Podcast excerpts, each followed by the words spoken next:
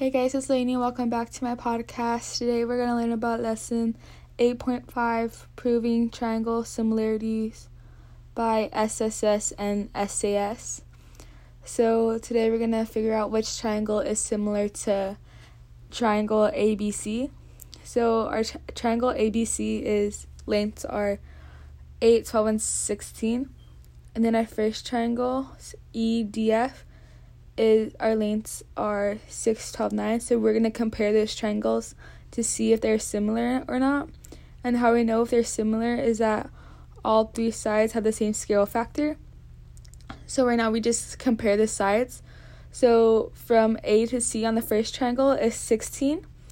And then from D to F it's 12. So we have 16 over 12 because we're comparing sides. And then if you simplify that, it's 4 over 3 and then we do that to all the sides. Then we have 8 over 6 because AB is 8 and then DE is 6.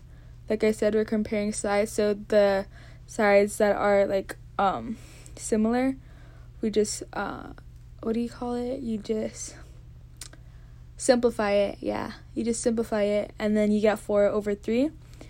And then for BC, we have 12 and then for DF, we also have 12 because those sides are similar.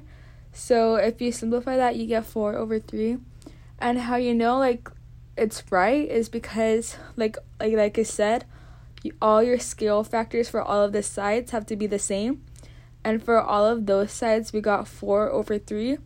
So that's how we know triangle ABC is similar to triangle DEF.